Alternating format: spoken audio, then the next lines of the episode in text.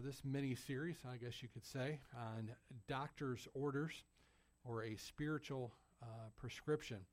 And uh, we mentioned how so many of us uh, don't exactly care to take uh, prescriptions. Um, and when we do, maybe we start them and we don't finish them.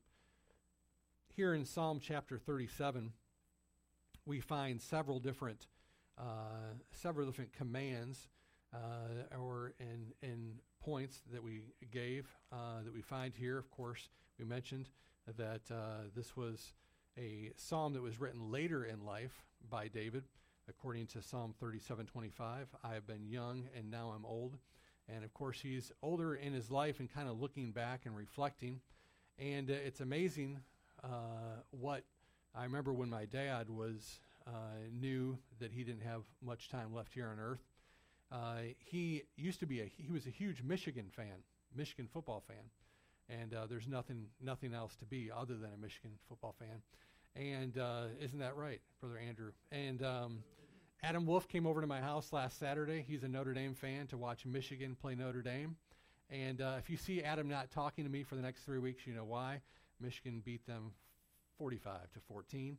And uh, I just let remind Adam that I mentioned that again tonight. Um, but uh, he was a huge Michigan fan. But late, later in his life, when he had cancer and, and knew he was not going to uh, be on earth much longer, uh, I would talk about Michigan football, and he just didn't. He wasn't really interested in it.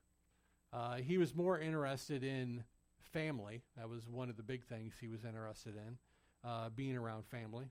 He was very interested in spending time in the Bible uh, with the Lord. Always wanted to be in the Bible. Uh, he wanted to be at church all the time, even if he was sick and in a wheelchair like he was. Uh, he wanted to hear the preaching. Uh, why is that? It was because he began to really realize the things that were most important in his life. Uh, whether or not Michigan won a football game didn't really matter to him. They, they, really haven't won that many over the years anyway. So, but uh, and I remember him really watching as he began to reflect on his life and David here kind of reflecting on his life, and uh, we see some uh, some precepts that were mentioned here, and we mentioned the first one. Uh, let's just we'll we'll read the first few verses here, and if you'll turn there, Psalm chapter 37 and verse number one, it says, "Fret not thyself because of evildoers, neither be thou envious against the workers of iniquity." For they shall soon be cut down like the grass and wither as the green herb. Trust in the Lord and do good. So shalt thou dwell in the land, and verily thou shalt be fed. Delight thyself also in the Lord, and he shall give thee the desires of thine heart. Verse number 5 Commit thy way unto the Lord, trust also in him, and he shall bring it to pass. Those we'll just look at those first few verses there. Of course, last week the first uh, the first verse uh, that we looked at, and I'm scrolling through this, uh, Jim. There it is. I found it. And uh, and the first point that we mentioned last week was fret not. Fret not. The definition, of course, to worry or to have your heart burn uh, or to fume about something. Uh, that, those things, those times when you kind of lay at night, lay awake at night, trying to wrap your mind around uh, trying trying to bring yourself some uh, relaxation and trying to some peace because you're worried about a circumstance in your life or something that's going on in your life. Uh, I remember I've I've I know I've had many of those nights, and uh, it's.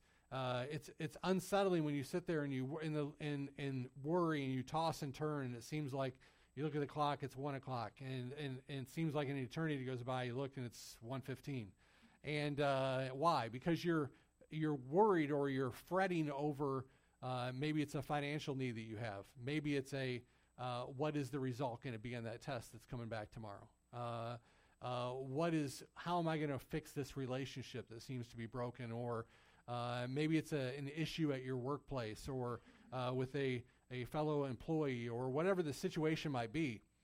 the Bible says there, it says, fret not, don't worry or uh, don't have your heart burn or to fume about that. And what's it say? To, what is it telling us not to fret about? It's saying, fret not over the things of this world.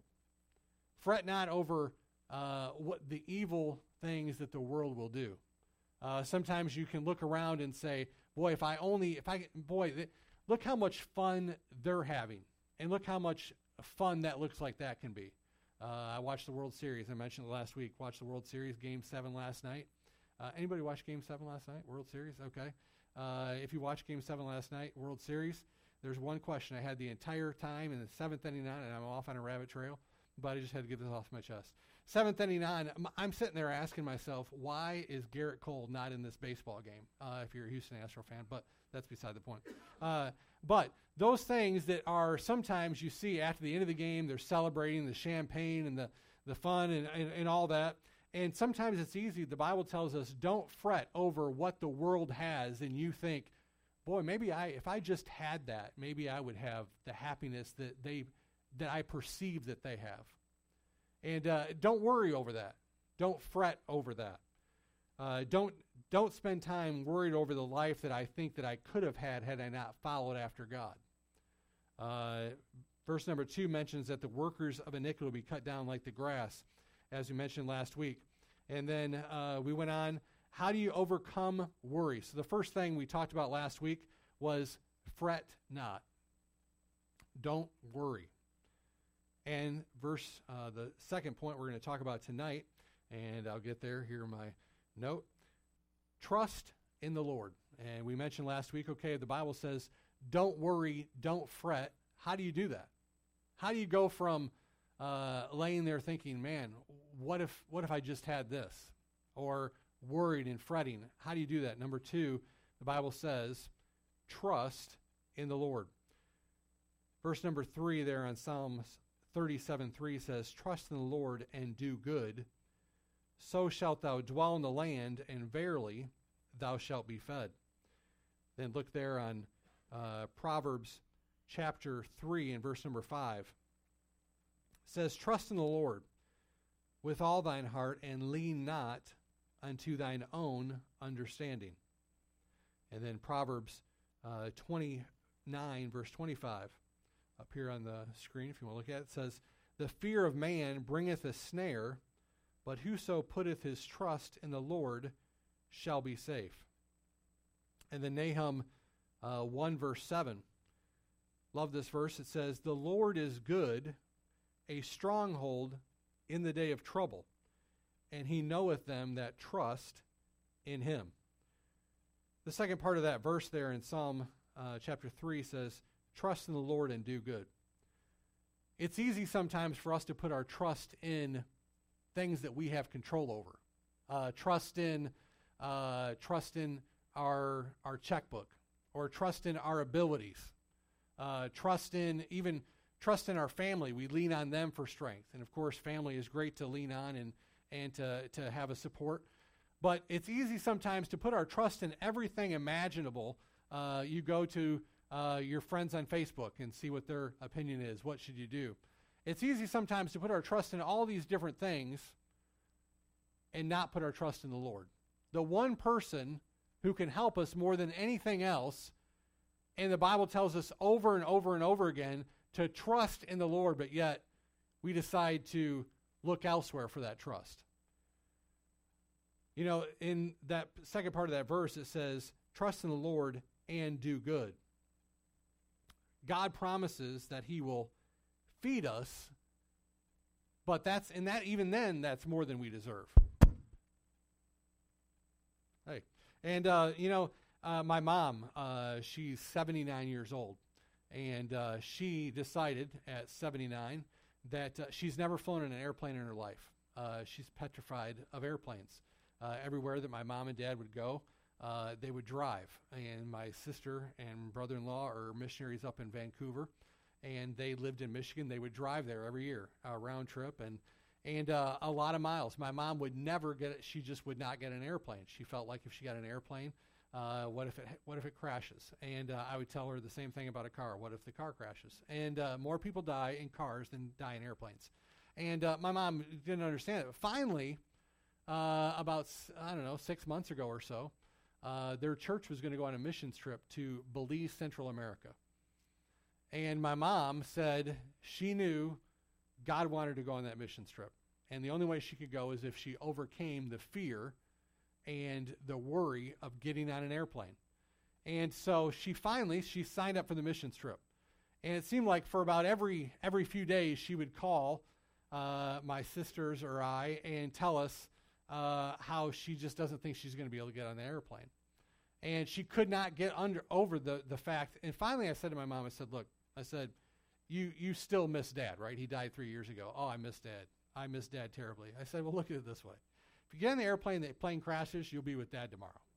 and, uh, and, and so every time my mom would say, uh, I'm, I'm petrified, I'm nervous about getting on the airplane, I'd say, Do you want to see dad or not?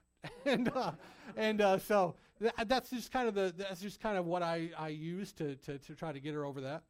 And so she went on this mission trip. She got over, uh, and when she, once she got on the flight, on the flight, I thought to myself, I, I I feel so bad for the person that's leading that group and having to deal with my mom. And uh, they sent a picture of her blowing this giant bubble when she was on the airplane. They told her just blow bubbles and your ears will be fine. And um, so there's a picture of my mom blowing this giant bubble and she's excited about it. She was going to Belize, Central America.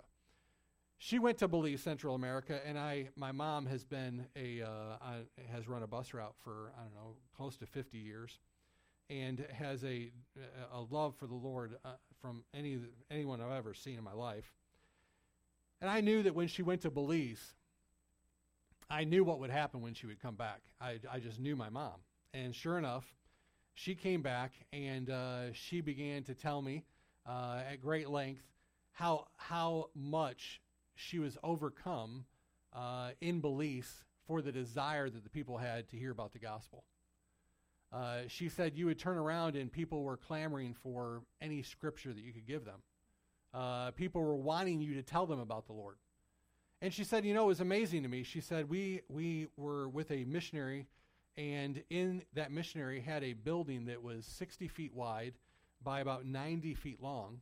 And uh, it was about 107, between 107 and 109 degrees the entire uh, time that they were there.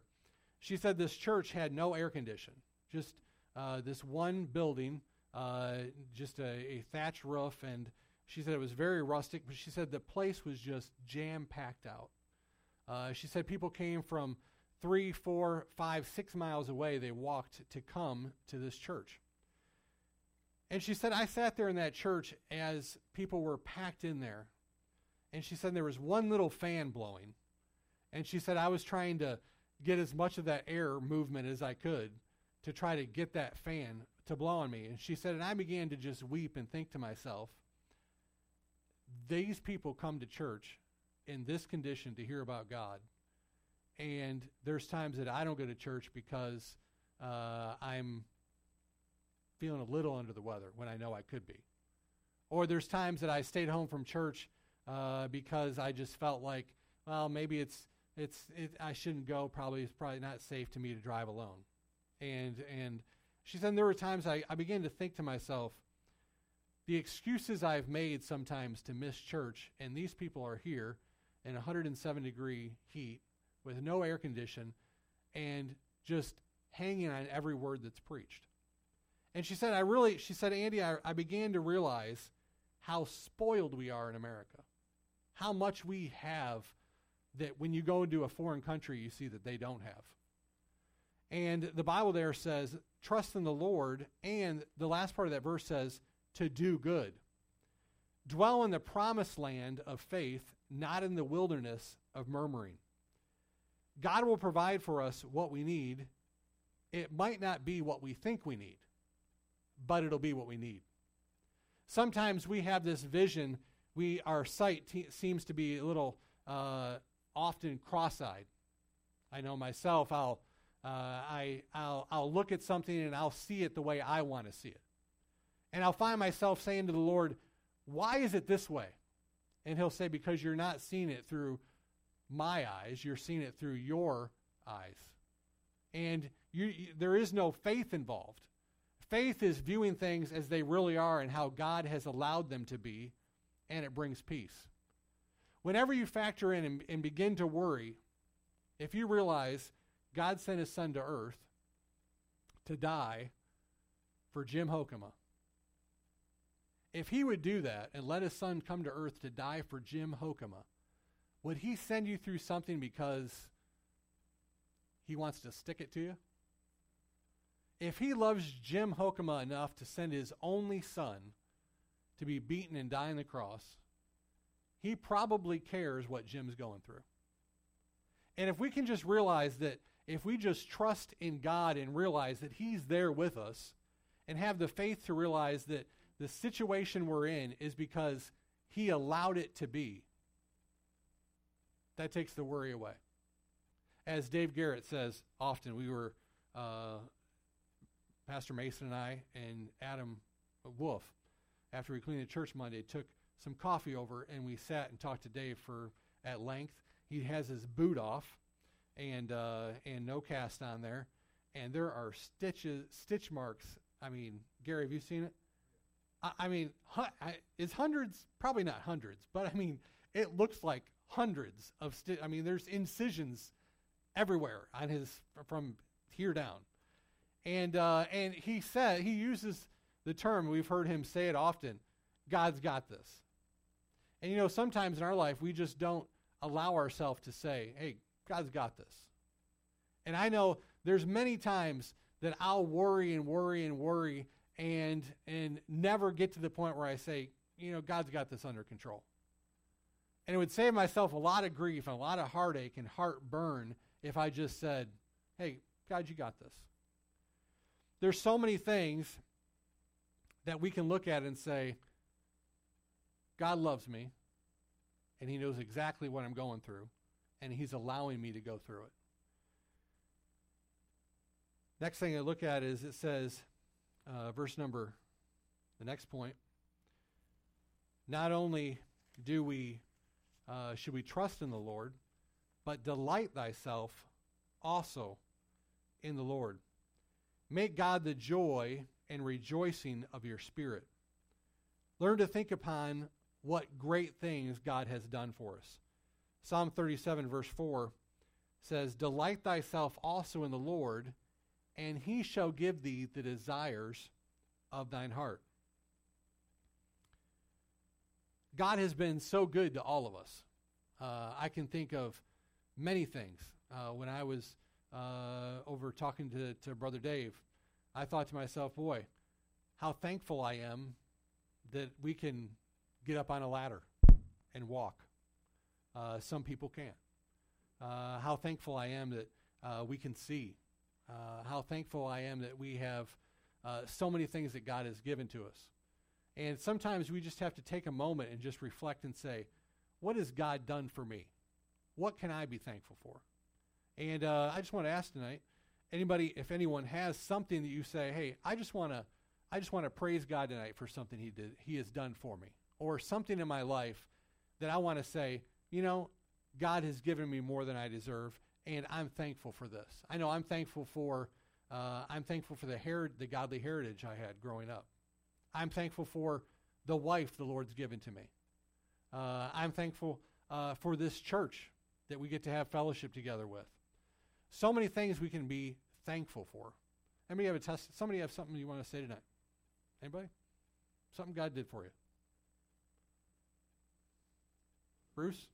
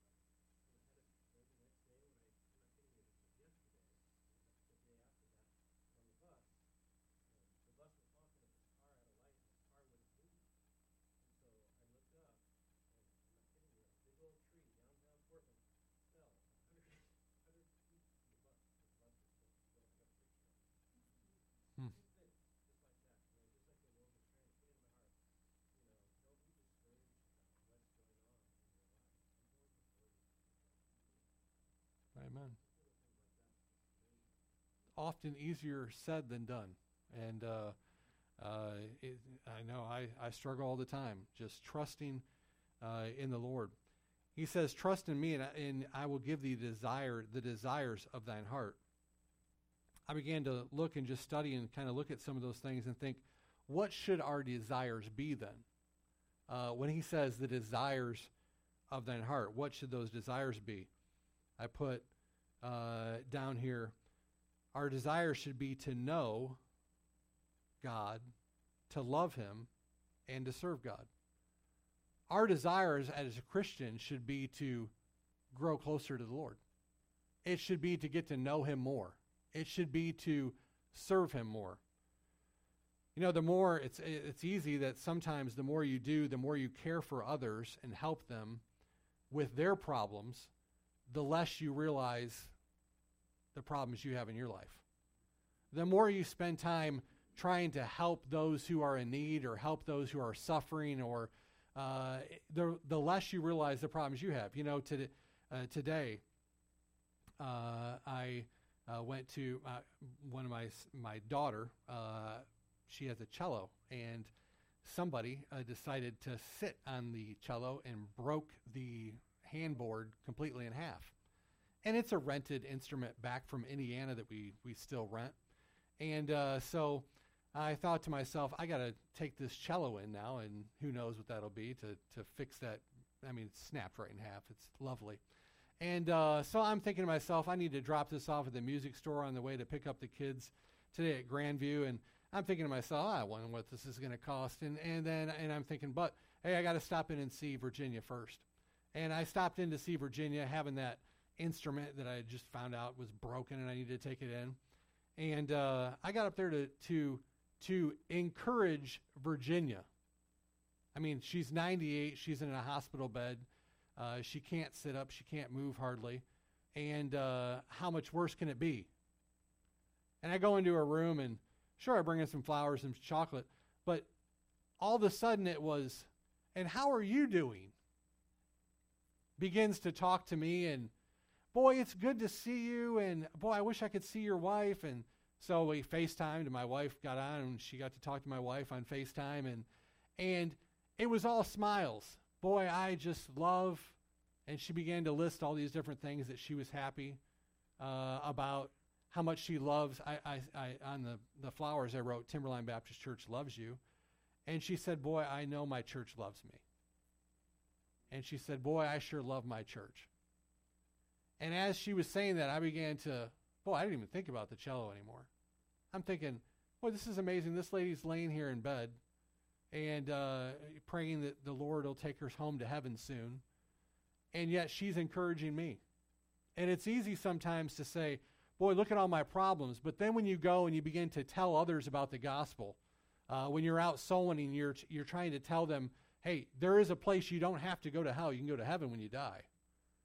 Suddenly, you begin to forget about the insignificant things that were so significant earlier. What are you doing for others? What am I doing for others? Give a small note to someone who's struggling or has suffered a loss. You don't know how much of an encouragement that will be. Uh, there was a the, a man I just finished reading his um, uh, I preached and showed his picture in church recently. Uh, he was a survivor on the USS uh, Arizona in Pearl Harbor. And I was reading in there about how he, uh, the burns he suffered were so just excruciating. And the pain that he went through would just be, uh, they would take, they would take maggots and put them on his body to eat the rotting flesh. And he couldn't move and he explains in detail how how much in pain he was from these burns. It covered 90% of his body. And he said he all he could think about day and night was the pain that he was in. He said so finally he decided there's got to be something to take my mind off of this pain. So I was reading this just the other night with my wife and, and I was saying, I kept whenever I read a book, I always say, and my wife, my wife and I are reading together, and I always like to tell about my book. And uh, my wife gets frustrated. She's like, "I'm reading my own book." And uh, but this was such a good story, and I was telling her, I said, this guy to take his mind off of these excruciating pain from the burns, decided that he would go and find men on the boat. Uh, I mean, on this, uh, they were on a um, a medical ship that were in severe pain from burns, and he would go to their bed and offer to play a game of cards with them. Even though it hurt just to move the little bit, he said he would go and he would put the cards down there and they'd be screaming in pain and he began to tell them, "Hey, I have some cards. You want to play cards?" And he said he realized that as he began to focus on the pain that they were in, he began to not realize how much pain he was in. I thought, you know, that's that's interesting because the same thing goes in our Christian life. The more we say, I'm going to serve and help others, the less we realize the baggage and things that we're carrying. You know, there was someone who suffered a lot of pain for us on the cross. And he was beaten. He had a crown of thorns put in his head. And uh, he died on a rugged cross for you and for me because he loved us so deeply. And yet we often think, he doesn't care about me. Nobody cares about me. If he was willing to die for us, I think he cares about us. And if God so loved the world that he gave his only begotten Son, he cares about that trial you're going through. Enough to where all we need to do is just say, I don't need to fret. All I need to do is just trust in him and delight in him. And you realize God's got it. He's got it under control. All we have to do is just put our trust in him and realize that he loves us and he knows every step that we take. And uh, we'll stop there, I think, for tonight. It's 755. I do um, want to, to ask if you're able to stay and help set up the chairs. Uh, of course, they're all stacked um, tonight compared to when they're normally just in rows because of our, our fellowship that we had. So it's going to take a little extra effort uh, tonight to get all those unstacked and lined back up in their specific rows. And so anyone that can stay and help that,